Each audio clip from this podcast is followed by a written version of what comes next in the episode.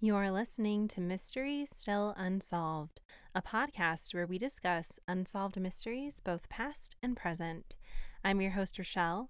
Today we will discuss the disappearance of Melanie Ethier.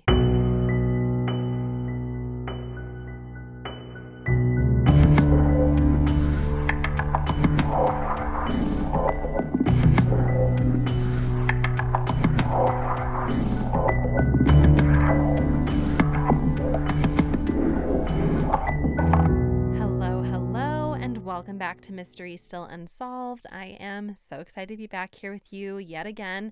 And I know that I say that each and every week, but each and every week I'm not lying. So I'm going to keep saying it until I don't mean it anymore. Uh, guys, can you believe that it is August? This summer, this freaking summer, you guys, honestly, this whole year has just been flying by. I seriously feel like I was just coming up with New Year's resolutions, and bam, here we are, fast forwarded eight months, and I'm looking over my resolutions the other day, and I'm like, yeah, half of these I'm gonna have to roll over because I have not been doing these. But you know what? That's all right. Trial and error. We're just going to roll them over like T Mobile minutes. It's going to be fine. It's going to be fine. Uh, there's a few things I want to talk about before we dive into today's case. First off, let's just get housekeeping out of the way. I have an Instagram that you may or may not be following. If you're interested in seeing images or videos regarding the cases that we cover, you can pop on over there. You can also DM me a case suggestion. And PSA, I'm actually in need of some listener recommendations. So if you've been sitting on a good one and wondering, should I, should I not? Now is your moment. So send me all those listener recs. I also have a website. It's www.mysterystillunsolved.com. There you can binge my, I think we're like 143 right now, or maybe even 150 episodes in. You can also peruse my merchandise and you can learn a little bit about me if you're curious. I am going to be placing a batch order of t shirts in about two to three weeks around my birthday. So if you'd like one, be sure to pre order one today before it's too late. I have a patron program. I'm going to post the link in the show notes so you can explore what all of that entails. But basically, in a nutshell, I have three tiers it's a $1, $3, and a $5 tier. Each tier comes with its own set of unique benefits, but the main perk for all three tiers is that each and every month you will be blessed with a bonus episode. And I should also mention that after October, after our Halloween series that I do every year, I will be taking a little hiatus during the holidays. However, I will still continue to post bonus episodes during that time. So if you want to be able to hear my voice during November and December, if you feel like you can't live or go on without me, first off, honored. Second of all, that's a way for you to be guaranteed to get at least one bonus episode each and every month. That is it for housekeeping, but there are still a few things that I want to talk about. So, there are a few cases that have been very prevalent in the news recently, and I just wanted to take an opportunity to talk about them on the podcast. If you follow me on Instagram, then you know that I posted an article regarding what I'm going to talk about first, and it is, of course, Lori Vallow. So, Lori Vallow was finally sentenced for her involvement and participation in the deaths of her two children 16 year old Tylee and 7 year old JJ. As many of you know, this has been a long time coming. Lori received life in prison without the possibility of parole. And while there is literally so much I could and would love to say about my utter disdain and disgust for Lori Vallow, I do not want to waste another minute in my podcast talking about that evil, disgusting, maniacal biatch. So, Instead, I'm just going to share my jubilation in the sentencing and the justice that has finally been received on behalf of Tylee and JJ, as well as to all of those who loved them. Uh, there's this picture of JJ's biological grandparents. Um, I saw in an article, and it was taken after the sentencing. They're still in the courtroom, and they are seen embracing each other with like tears in their eyes. And that's really just like, I don't even know how to explain it. Like, I'm seriously at a loss for words, but it's just such a bittersweet ending to this case that has been just unfolding since 2019. And I am so relieved and so glad that her punishment turned out the way that it did. I swear, you guys, if she had only gotten like a measly 10 years, I literally think that my eyeballs would have like caught on fire. Like, I think the rage inside of me would have been so much that I would have spontaneously combusted. Like, ugh, I would have been pissed. So I'm so happy the way with the way that it turned out. I'm so happy that it's life without parole. So Tylee and JJ's family and loved ones, they don't have to worry about Lori ever getting out or having to attend hearings where they have to plead their case to this faceless board who gets to decide if this monster gets out or not. Like it's just done. It's a bittersweet conclusion, but it is done. And um I am finding some semblance of peace in that and I can only hope that the family and the loved ones are also feeling like some semblance of peace. I mean, obviously, the best case scenario would have been that none of this would have ever happened. But with it happening, I hope that we can at least find a little bit of peace in the way that it turned out and the justice that has been served. Okay, so next, in July of last year, I posted an episode. It was entitled Bear Lake Monster. In the episode, we discussed the legend of the monster and we kind of talked about how the legend is very enmeshed into the residing town's history. Um, and while there isn't anything additional to say about a Bear Lake monster per se, there has been a bizarre and puzzling development in this normally quiet and sleepy town. On July 28th, so like less than a week ago, some young kids were digging in the sand in order to no doubt build an epic sand castle of sorts uh, when they made a gruesome discovery. So, less than two feet below the surface of the sand, they found a human jawbone with the teeth still intact. Local officers were called to the scene. The area was closed immediately off to the public. And the thing that is so perplexing about this case is that Utah, Wyoming, and Idaho police departments had a little powwow, and they all went back 30 plus years. And none of these departments have any record or instance of a missing person, a possible homicide victim, or anybody that like wasn't found after drowning in the lake. So, who is this individual? What are they doing there? How long have they been there? And why have they not been found yet if they were only two feet under the sand? This story is still developing. Uh, no autopsy has been released at this time. I mean, it does take time to do it, and it happened less than a week ago. So they're probably still working on it. Um, but police say that they are going to have a long road ahead of them because it's not like they have, you know, cases of missing people that they're like, oh, yeah, let's compare some DNA to some family members and see if maybe this is them. Like they are at square zero. Like they're they're they're really premature in this uh, investigation. They're in the embryonic stages of this investigation. Um, so while I know that that is creepy enough to hear about, I do have another level added to it.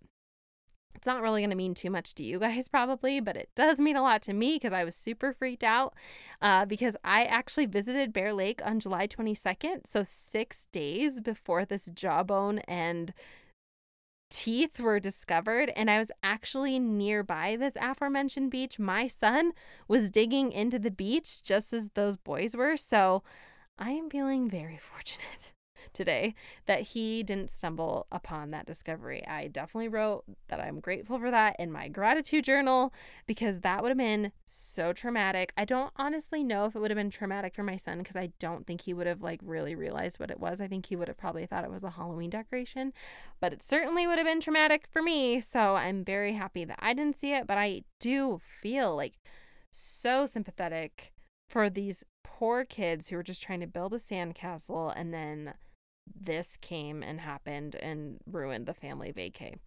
Um, I will continue to update you with any information that I learn about this case as updates are continually being made. Um, but that's about it for the Bear Lake thing. And then lastly, I know that I probably should have talked about this last week, but I don't know why, but it just completely spaced my mind. Space. Uh, we're going to be talking about the alien whistleblower I know that some of you guys were like, Rochelle, why are you being so radio silent about aliens? You talk about aliens all the time. And you're right. I do talk about aliens all the time. But I think the reason why I didn't talk about this on the podcast or mention it on Instagram at all is because um, while others were like, oh my gosh, what? Really? Uh, I was just kind of like, yeah, duh.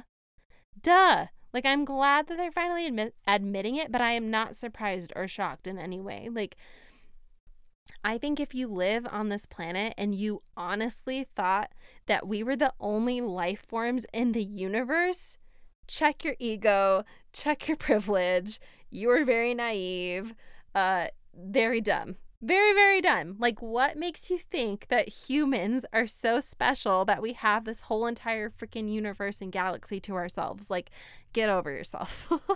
so, anyways, I'm just really excited that they finally are like talking about it. But am I surprised? No. Do I think it's going to change very much? No um, because I think that pe- there have always been people that knew. Always. Because, duh. Like, that's literally like, that's the only word that I can use to describe this, that article that I read was just, okay, duh, and like, that's all I have to say about that. All right, so that's enough for small talk today. I know what you really came here for. You came here to talk about a mystery, and oh boy, do I have a mystery for you. Melanie Ethier has been missing for almost 27 years, and I'm hoping by telling this story today, it will get even more people thinking and talking about Melanie. And maybe, just maybe, if we keep doing this on a uh, significant basis, that this case will have a chance at being solved and hopefully soon. Melanie Ethier was born Christmas Day 1980. She was a student at okay, um, this is Ontario, so they have a lot of French names. And as you guys know, I did not take French in high school, I took Spanish. So we're just going to roll with it. It's going to be bad. It's going to be bad. But you know what? A for effort because I'm going to try. She was a student at École Secondaire Catholique Sainte Marie in New Liskeard, Ontario. She was very smart and an honor student. Ethier had been described as being salt of the earth and having a lovely personality. Melanie is the daughter of Celine Ethier, whose family had moved to New Liskeard area when she was six years old. Mel, who um, was one of only four black girls in her small Ontario community. Yeah, yeah, that's a lot. Um, in fact, at the time of her disappearance, the population of New Liskeard was only 4,400. It has gotten bigger since 1996, but back then, yeah, it's 4,400. That's not a lot of people. So people really got to know each other. If you went to school together, they were kind of like your family.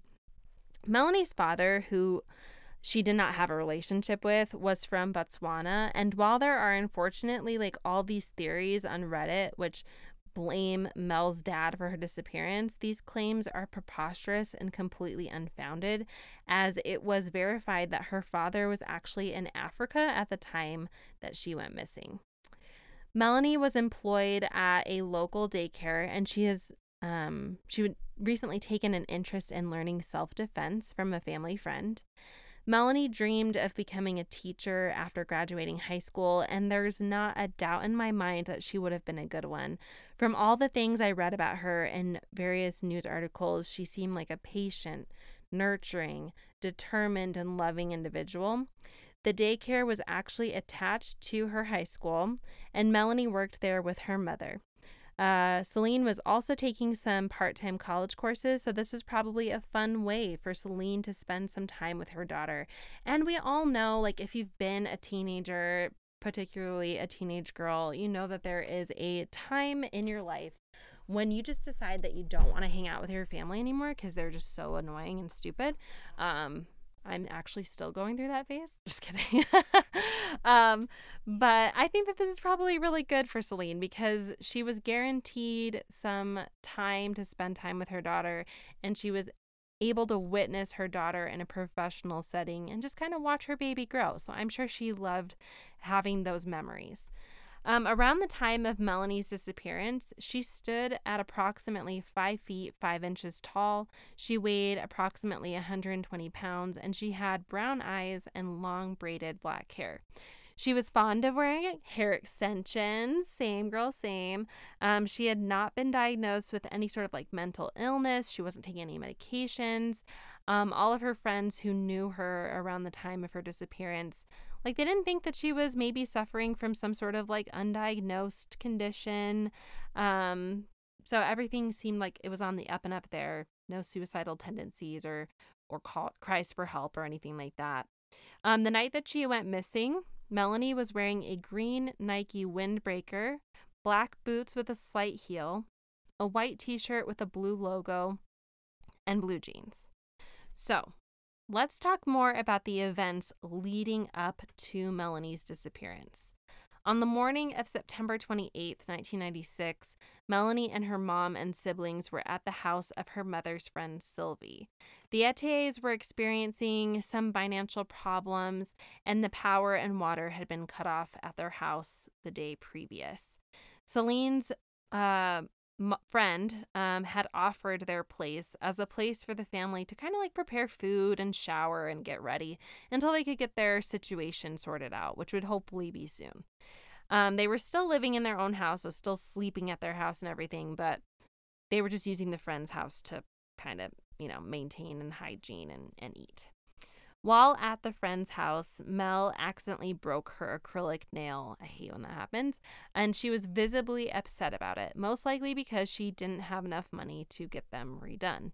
In order to cheer herself up, she decided to head downtown because when you're feeling down, you go downtown and then there's only one way to go butt up. There, she was met with a friend who she met up with at the library, and she kind of convinced her to ditch her study efforts and join her for a fun day of shopping. Melanie had some important things that she needed to get. She bought some birthday candles, frosting, candy hearts, and a new cake pan um, because it was her grandmother's birthday coming up, but they were going to actually be going out of town for their grandmother's birthday. So before her grandmother left, she wanted to celebrate. So they were going to be celebrating the grandmother's birthday the next day. Later in the day, the two girls met up with Melanie's new boyfriend, uh, Neil, and a few of his friends. The group then went to the Hollywood video store, which is probably the most geriatric sentence that some of our Gen Z listeners are going to hear today. Um, do you guys remember Hollywood video store and like Blockbuster? Oh man, I miss those places so much. Like, even if they didn't have the movie that you wanted, because if it was the opening weekend of that movie being in a video store, there was absolutely no way you were going to get it. They always had some sort of gem. You would just like go on a treasure hunt. You'd go to the horror section and be like, I want to watch a horror movie. And you'd always find like really lame, stupid horror movies. And those are the best. They're almost like better than the good ones, honestly. Um, so they decided to rent the movie Sudden Death, which seems ominous given the mystery surrounding this case. Um, just seems a little bit like odd foreshadowing. After they rented the movie, the teens were on the prowl for a sweet, sweet location uh, to watch their movie. And you guys remember being teenagers, you get a movie and you gotta find, you're basically like at the mercy of your parents to let so they'll let you watch the movie. uh, so first they tried Mel's house, but Mel's room was messy, and also Celine reminded them, uh, "Girl, we don't have power, so how are you supposed to watch that movie?" Um, then they tried another house, but their friend's family was preparing for a move, and understandably, that was the last thing that that family wanted at their house was a bunch of ruckus teens messing up all the stuff that they did. Um, last, they tried the house of Ryan and began watching the movie in the basement of the home around 10 p.m. while parents, um, while Ryan's parents slept upstairs. Before the movie ended, two friends left early. One male friend left around midnight, and a female friend around 12:30 in the morning. The female friend was going to meet her ride closer to Melanie's house because the last time she had talked to her parents, that had been the original plan. So she took a similar walking route that Melanie was later going to be taking. And apparently, on this friend's walk, she encountered a suspicious vehicle. So the vehicle was in a state of disrepair. Um, it had a patch on one of the doors, which was most likely in an attempt to cover up a hole of some sort. Um, there were either two disheveled teenage boys or two disheveled college guys in the car. The female friend couldn't be quite certain on the ages, probably because it was dark and she was probably also scared. So she wasn't able to kind of absorb all the information in. And the female friend said that the car seemed to be following her almost in a way like where she felt like she was being assessed or like analyzed. And she actually became so unnerved by the whole ordeal that she began to run to the next intersection where she was hopefully going to be met up with her ride. And fortunately, they were on time. They were not running behind because the car was there waiting for her, and she was able to get herself out of that situation scot free. Good girl. Good girl. Unfortunately, when Melanie le- left later, she did not know about this occurrence that had happened to her female friend. So when she left Ryan's home about an hour and a half later, she was not aware that there was this creepy vehicle with men inside kind of following and tailing girls. Upon leaving Ryan's home, her boyfriend Neil stood at the door and watched her walk down Pine Avenue before she rounded the corner at the end of the street and disappeared out of sight. Now, a lot of people crap on Neil for not walking his girlfriend home. And trust me, trust me, I get it. I get it. If it were a guy that I was dating, I would expect him to walk me home. But we have to remember that this was the 90s. We're in a fairly small Ontario community um, that was ex- considered extremely safe. And Melanie only had a short walk. Um, so there's really no way that anyone could have predicted what was later going to happen here because it just, like, this sort of thing just didn't happen there. Like, it was so far fetched and so outside of people's realm of thought that something this horrible could happen. Another thing that people like to rag on is why Melanie didn't call for a ride. Well, for starters, it was very late. It was about 1.30 to 2 o'clock in the morning. And most importantly, remember, I told you that the power to Melanie's house had been shut off. So even if she had called her house for a ride, like those calls were not going to be going through. The next morning, Melanie's mom, Celine, was um, woken up by the sound of her daughter's alarm clock coming from her bedroom. She opened her eyes and thought, Yay! Finally, the power was turned back on. So she walked into Melanie's room, turned off the alarm, and went back to sleep. She wasn't shocked, she wasn't worried, she wasn't concerned or surprised that Melanie wasn't there. She knew that her daughter had gone to a friend's house to watch a movie, and it was a pretty frequent occurrence that Melanie would fall asleep watching movies. So she just thought, you know, things happen. She probably fell asleep at her friend's house. However, later that morning, Celine would receive a phone call from the daycare center informing her that Melanie had never shown up for her shift at the daycare. Still, Celine was trying to take deep breaths and stay calm. Maybe Melanie had overslept at the friend's house because she didn't have an alarm clock.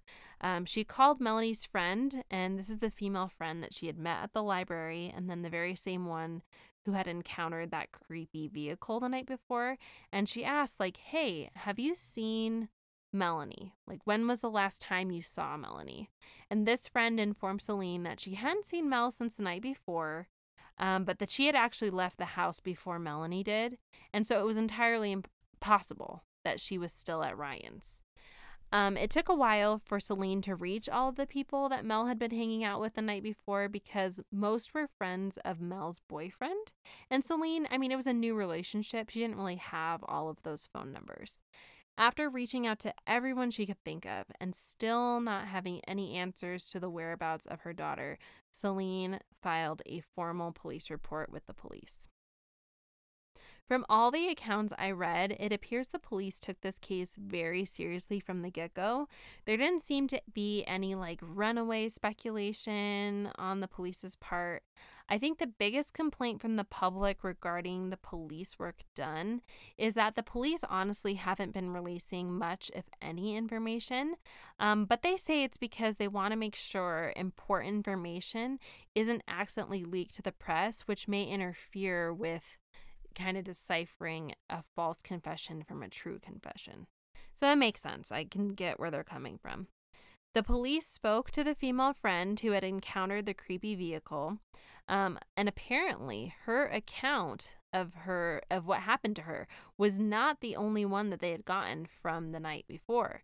In fact, another young girl of color, color had had a similar experience. So she had been walking her dog late at night when a vehicle matching the description that had approached her and the two men inside inquired about directions, which is like literally the oldest trick in the book. Like a creepy car comes up to a girl and asks her for directions. Like, seriously? So cliche.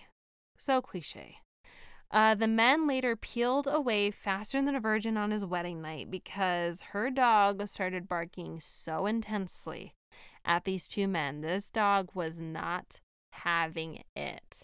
Good doggy. Um, there was another witness who claimed that they saw someone matching Melanie's description crossing over the Armstrong Street Bridge, which was actually a bridge that would have been on Melanie's walking route home. So, after that, after that final witness, what happened to Melanie Ethier? The theories are many and range from compelling to completely bananas absurd. The most absurd being the one I already spoke about briefly, you know, her father being all the way in Africa, but doing it. No, that's ridiculous. And there's another one that her boyfriend Neil may have had something to do with it. And Ryan attests that Neil was with him for the remainder of the evening, and there's no possible way that he could have done anything to Melanie. Neil has continually been blamed for Melanie's disappearance. He's often referred to as a murderer by members of his community. He has been cited as saying that he feels tremendous guilt to this day that he didn't walk her home. He has been quoted as saying, It's one of the biggest regrets I have to hold on to for the rest of my life. End quote. Another theory that seems pretty prevalent within Reddit communities, although they're just speculation and not really backed up by fact, as far as I can tell, is that Melanie may have been hit by a drunk driver who panicked and then hit her body. So, from what I can gather from reading these forums about this theory, is that bars in the area closed at 2 a.m., but just a short drive away in a neighboring town bars closed at 3 a.m. So oftentimes there would be people driving from one section of bars over to the other town so that they could make last call. And so I guess their theory is that it would have been entirely possible that somebody could have used Armstrong Street Bridge as a shortcut and then hit Melanie, panicked, didn't know what to do with her, and then just hit her body. But police want to assure you that um, the bridge was thoroughly searched and there was no evidence to indicate any sort of car accident, any sort of hit and run. Um, none of that seemed indicative of the evidence that they found on the bridge, which was literally no evidence. Okay, so now let's get into the theories that have some actual substance, some meat on their bones, if you will. So, theory number one that an uncle and his two nephews might be responsible for Melanie's disappearance. All right, so bear with me here. Apparently, in April of 1996, months before Melanie went missing, Gregory Crick and his nephews Robert and Michael murdered a man named Louis Gautier. Michael and Louis had been in a relationship, but Uncle Gregory did not approve of this relationship. He was so upset by the same sex component of the relationship. He just could not get over it. And he was kind of the master planner behind this whole atrocious plan and basically championed and cheered on his nephews as they carried out this murder to fruition. So I don't know how he did it, but somehow Uncle Gregory got his nephew Michael to kill his own boyfriend simply for the sake that Uncle Gregory was a homophobe. Later on, Robert, the cousin who was not in a relationship with the man, was going around town running his mouth, boasting about what they had done, and Michael and Uncle Gregory were concerned that he was going to be their downfall and that he was going to get them caught. So they decided to take care of Robert the only way they knew how to take care of Robert. They killed him. What is wrong with this family? They need to go to therapy. Um, Robert was found stabbed to death and left in a gravel pit. Both Michael and Uncle Gregory were convicted and sent to prison for both of these crimes, but they were not sent to prison or arrested until later on in the year. So I know what you're thinking, Rochelle. Thank you for telling me this horrid, horrid tale. But what on earth does this have to do with Melanie Ethier? Well, I'll tell you. While in prison, Michael started telling inmates that he and his cousin and uncle were also responsible for the death of Melanie. He claimed that they had kidnapped her on her way home, murdered her, and then disposed of her body in a wood chipper. People in town believed this theory a thousand percent because Robert and Michael were known to be staunch racists. The redeeming qualities just keep adding up homophobic and racist. Okay, cool. Not cool. Like I said earlier, there were only four black girls living in this area at the time, and each and every one of them had a story to tell about being harassed, threatened, and called racial slurs by these men.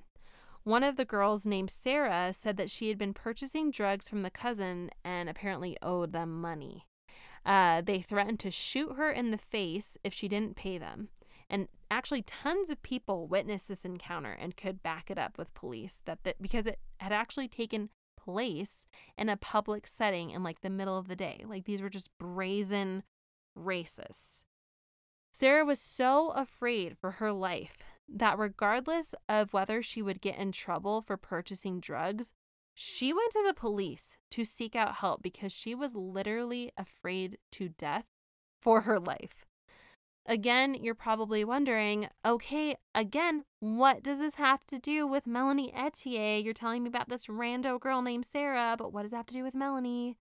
I told you, bear with me. Around town, Melanie and Sarah were literally considered each other's doppelgangers. I have not seen a picture of Sarah because it has not been released to the public. I don't even know her last name. So I cannot tell you if I think that they look alike, but apparently people confuse the two of them all the time. And it's also important to note that Sarah actually lived on Pine Street Avenue, the same street that Ryan and his parents lived on. So, if you haven't put two and two together, I will go ahead and spell it out for you. It is entirely possible that Melanie's death could have simply been an unfortunate incident of mistaken identity. Perhaps Robert and Michael were in their creepy little vehicle staking out Pine Street on the hunt for Sarah. And when they saw Melanie walking down at like two o'clock in the morning, they kidnapped her, they murdered her, only to find out that they had murdered the wrong person. Isn't that freaking nuts? Um, even before learning about Robert and Michael's possible involvement in this case, the police were well aware that this crime probably had some sort of racially motivated intent behind it. So, for a few months after Melanie's disappearance, all remaining black girls in the town were put under strict surveillance um, by detectives because they just wanted to protect their safety. They had no idea if there was somebody like on the hunt to murder all of the black women in New Liskeard. Luckily, no one else was harmed. There wasn't even any sort of like close calls or anything. The second theory is yet again another potential case of mistaken identity. And I know, I know what you're thinking. This case has a lot of cinnamon twists and churro turnies. Um, I feel like I'm in the twilight zone right now. Do you guys feel that? Because I feel it. So some people think that someone was hired to kill Melanie Ethier but just not this Melanie Ethier. If you can believe it, there were two Melanie Ethiers living in this small community. And bear with me, she did not look anything like the Melanie Ethier that we're talking and highlighting about today, but she did attend the same high school and was a year younger, so they ran in similar crowds. I'm not really sure why the Melanie Ethier that would have had a hit on her. Like, I don't understand why the cousins and uncle wanted her dead. I don't even know why she was on their radar. Um, sources that I found were a bit wishy washy with the motivation or the reasoning behind it. But when it comes to this trio, you guys, honestly, it doesn't really seem like they need a reason to target someone. They're just racist, homophobic, drug selling douche canoes. Like I don't know. I don't I don't think that they necessarily need a reason other than just like she looked at me funny and now I hate her, so let's kill her. Um, the third theory is that someone visiting from out of town may have done this to Melanie. In the area where Melanie was went missing, there were actually two huge wedding venues which were both booked out for the evening. The location is also really close to a major highway, so many people think someone from the wedding may have been leaving the wedding. They may have saw Melanie walking. They may have kidnapped her, popped onto that major highway, and they literally could have taken her anywhere. And that may be why we're not finding her body anywhere. Um, paired with this theory also is just like this underlying tone of like maybe Melanie was kidnapped for the purpose of human trafficking. So, kind of these two theories go hand in hand. This one is honestly pretty far fetched, at least the wedding guest. Um, it does, there doesn't really seem to be any like concrete evidence.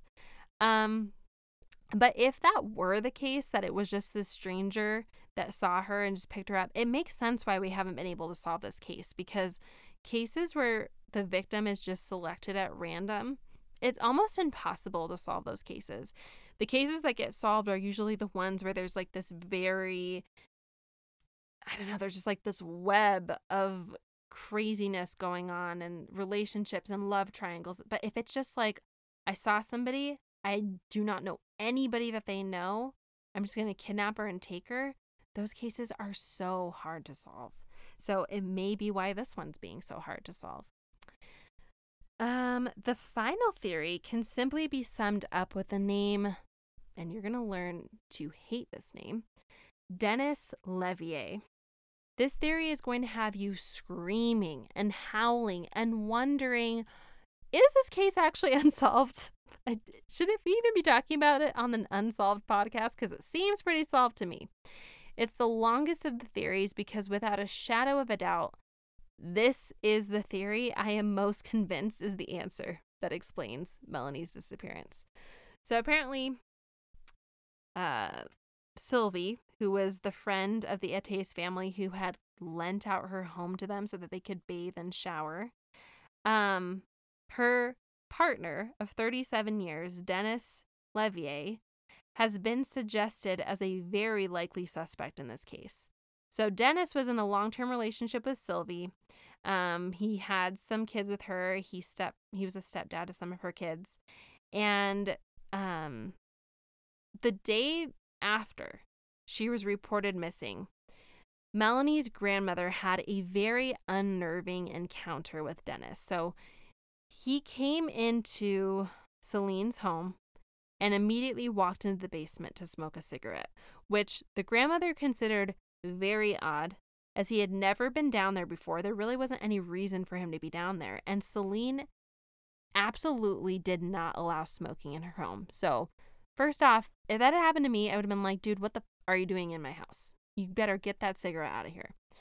Three days into the investigation, Dennis commented to the grandmother that the person who had harmed her granddaughter would have had to be very strong, as she was capable of defending herself. And to prove his point, Dennis rolled up his sleeves and showed the grandmother deep nail marks on his arms, which he said Melanie had made while they were play fighting a few days earlier. Come again? What? What did you just say, Dennis? What? At this point, uh, Celine and the grandmother became very suspicious of Dennis, as according to his own version of events, this just wouldn't have made sense. Like, he said it happened three days before, but Celine was like, When would you have even seen my daughter to get these fresh scratch marks on your arms? It was just very, very suspicious. In the years following these interactions, Celine, rightfully so, distanced her family from Dennis because of these suspicions. On two occasions, he called Celine while he was in a hotel room, threatening to commit suicide. And on both occasions, while Celine didn't want to go, she did attend to Dennis, believing that perhaps he was prepared to make a bedside confession about his role in the case. But he never did. I can't even imagine being a mom thinking that this disgusting man, this just truly monstrous man, killed my daughter. And then he calls me and I have to attend to him if I want to get information. Like you would have to pretend to care about him when really you're just trying to get information out of him. I don't know. I don't really have a very good poker face, you know. I think that they would figure it out. Um, other people who knew Dennis have also voiced their suspicions about the scratches on his arm, which extended from his wrist to his elbow. Um, Sylvie recalls him showing her the marks on the afternoon after Melanie disappeared, saying that she had made them while they were play fighting, though Sylvie also could not understand when they would have interacted with each other. Later that day, Dennis told his neighbor that the marks were not caused by Melanie when they were play fighting, but in fact caused by him brushing up against branches while he was looking for Melanie in the woods. Hmm. So he's already changing his story. If you're telling the truth, your story doesn't change. Um, the neighbor estimated that the marks were probably only about one or two days old because they hadn't even started to scab yet. Um, and neither of Sylvie's or Dennis's children ever witnessed him play fighting with Melanie. Dennis had a long, long history of making sexual advances against minors, though not everyone in his life was aware of the extent of this problematic behavior. His partner, Sylvie, was aware of at least a few occasions on which he had made advances towards his daughter's friends, and some of his friends just straight out knew, like, Dennis is a pedophile. I don't let him go near my kids. On one occasion around the year 2000, Dennis followed one of his daughter's friends into the sunroom of their home and told the girl that he would like to make her experience an orgasm. That's disgusting, Dennis. Go to your room. Uh, Dennis had a falling out with his brothers around this time, with at least one of them making it clear that he was no longer to be alone around his niece. Years later, Dennis was briefly jailed for sexually assaulting one of his daughter's friends in the family home as his daughter and partner were asleep. He was later acquitted in court and released of these charges. On multiple occasions, Dennis lured teenage girls to a hotel room, often by telling them or their families that you know, I just need a babysitter for my niece. I need a babysitter for my for my cousin. Around 10 years after Melanie disappeared, Dennis actually lured her younger sister Jessie with a similar trick. So Dennis's father had recently died, and he offered Jesse work cleaning his mother's house that afternoon because he just said, "My mom is so depressed about the death of her husband. I would love it if I could just pick you up from your home, drive her over there, and you can just kind of help her pick up." But instead, he picked her up and he drove her to a hotel room on the outskirts of town and coaxed her inside. Dennis locked the door behind her and consumed a significant amount of cocaine while stripping naked and making sexual comments towards Jesse. Dennis then alternated between sitting on the bed and going into the room's hot tub for four hours as Jesse pretended to text on her phone to avoid his advances.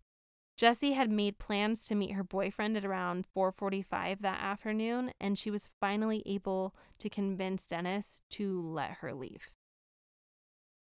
This is despicable. I don't understand how a man can have this long of a rap sheet of making sexual advances towards minors and not be in prison. And also, like that whole story that I told you about him luring Melanie's little sister to a hotel room, it's just giving me Jeffrey Dahmer vibes. I don't know if you guys remember, but like Jeffrey Dahmer kidnapped and assaulted a young boy, and then years later, kidnapped, assaulted, and murdered that boy's brother. So it's just despicable. It's despicable. We need to have stronger and more inflexible laws regarding sexual deviancy. I I don't get it. I, I feel like if I talk about it anymore, it's going to be one of those situations like the Lori Vallow situation where I just get so enraged that I may just spontaneously combust on this podcast while I'm talking. Um, while in prison for sexually assaulting a minor, Dennis was visited by Celine, who directly asked him straight out, Were you involved in the disappearance of my daughter? But Dennis said, No, I could never hurt Melanie. And he suggested that the uncle and two cousins had murdered her. After his release, Celine again tried to make contact with Dennis, but he suffered a debilitating stroke the night before she planned to confront him.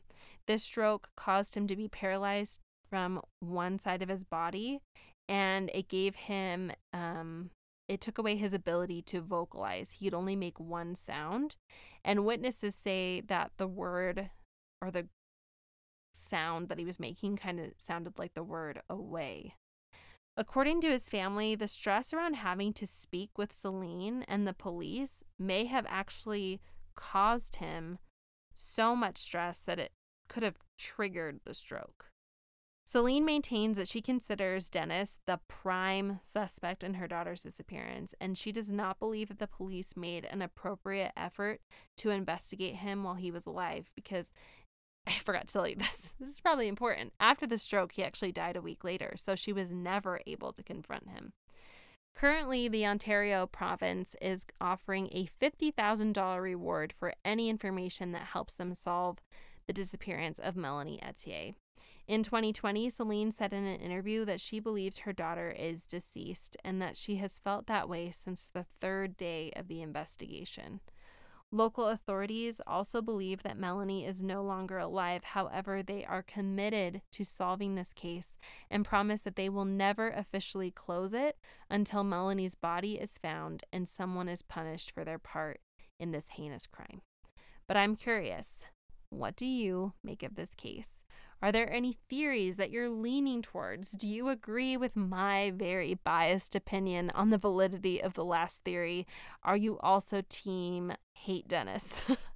um, but do you think I'm way off? Maybe there's something that you know, something that you research that you think I'm missing, that you think I'm off base. Like, let me know what you think. Uh, so you can go over to my Instagram at Mystery Still Unsolved. I made a post about it today, and you can go over there and comment. You can say, "Girl, I agree with you." No, no, no, no, I don't agree with you. I want to know about it. I want to hear what you have to say.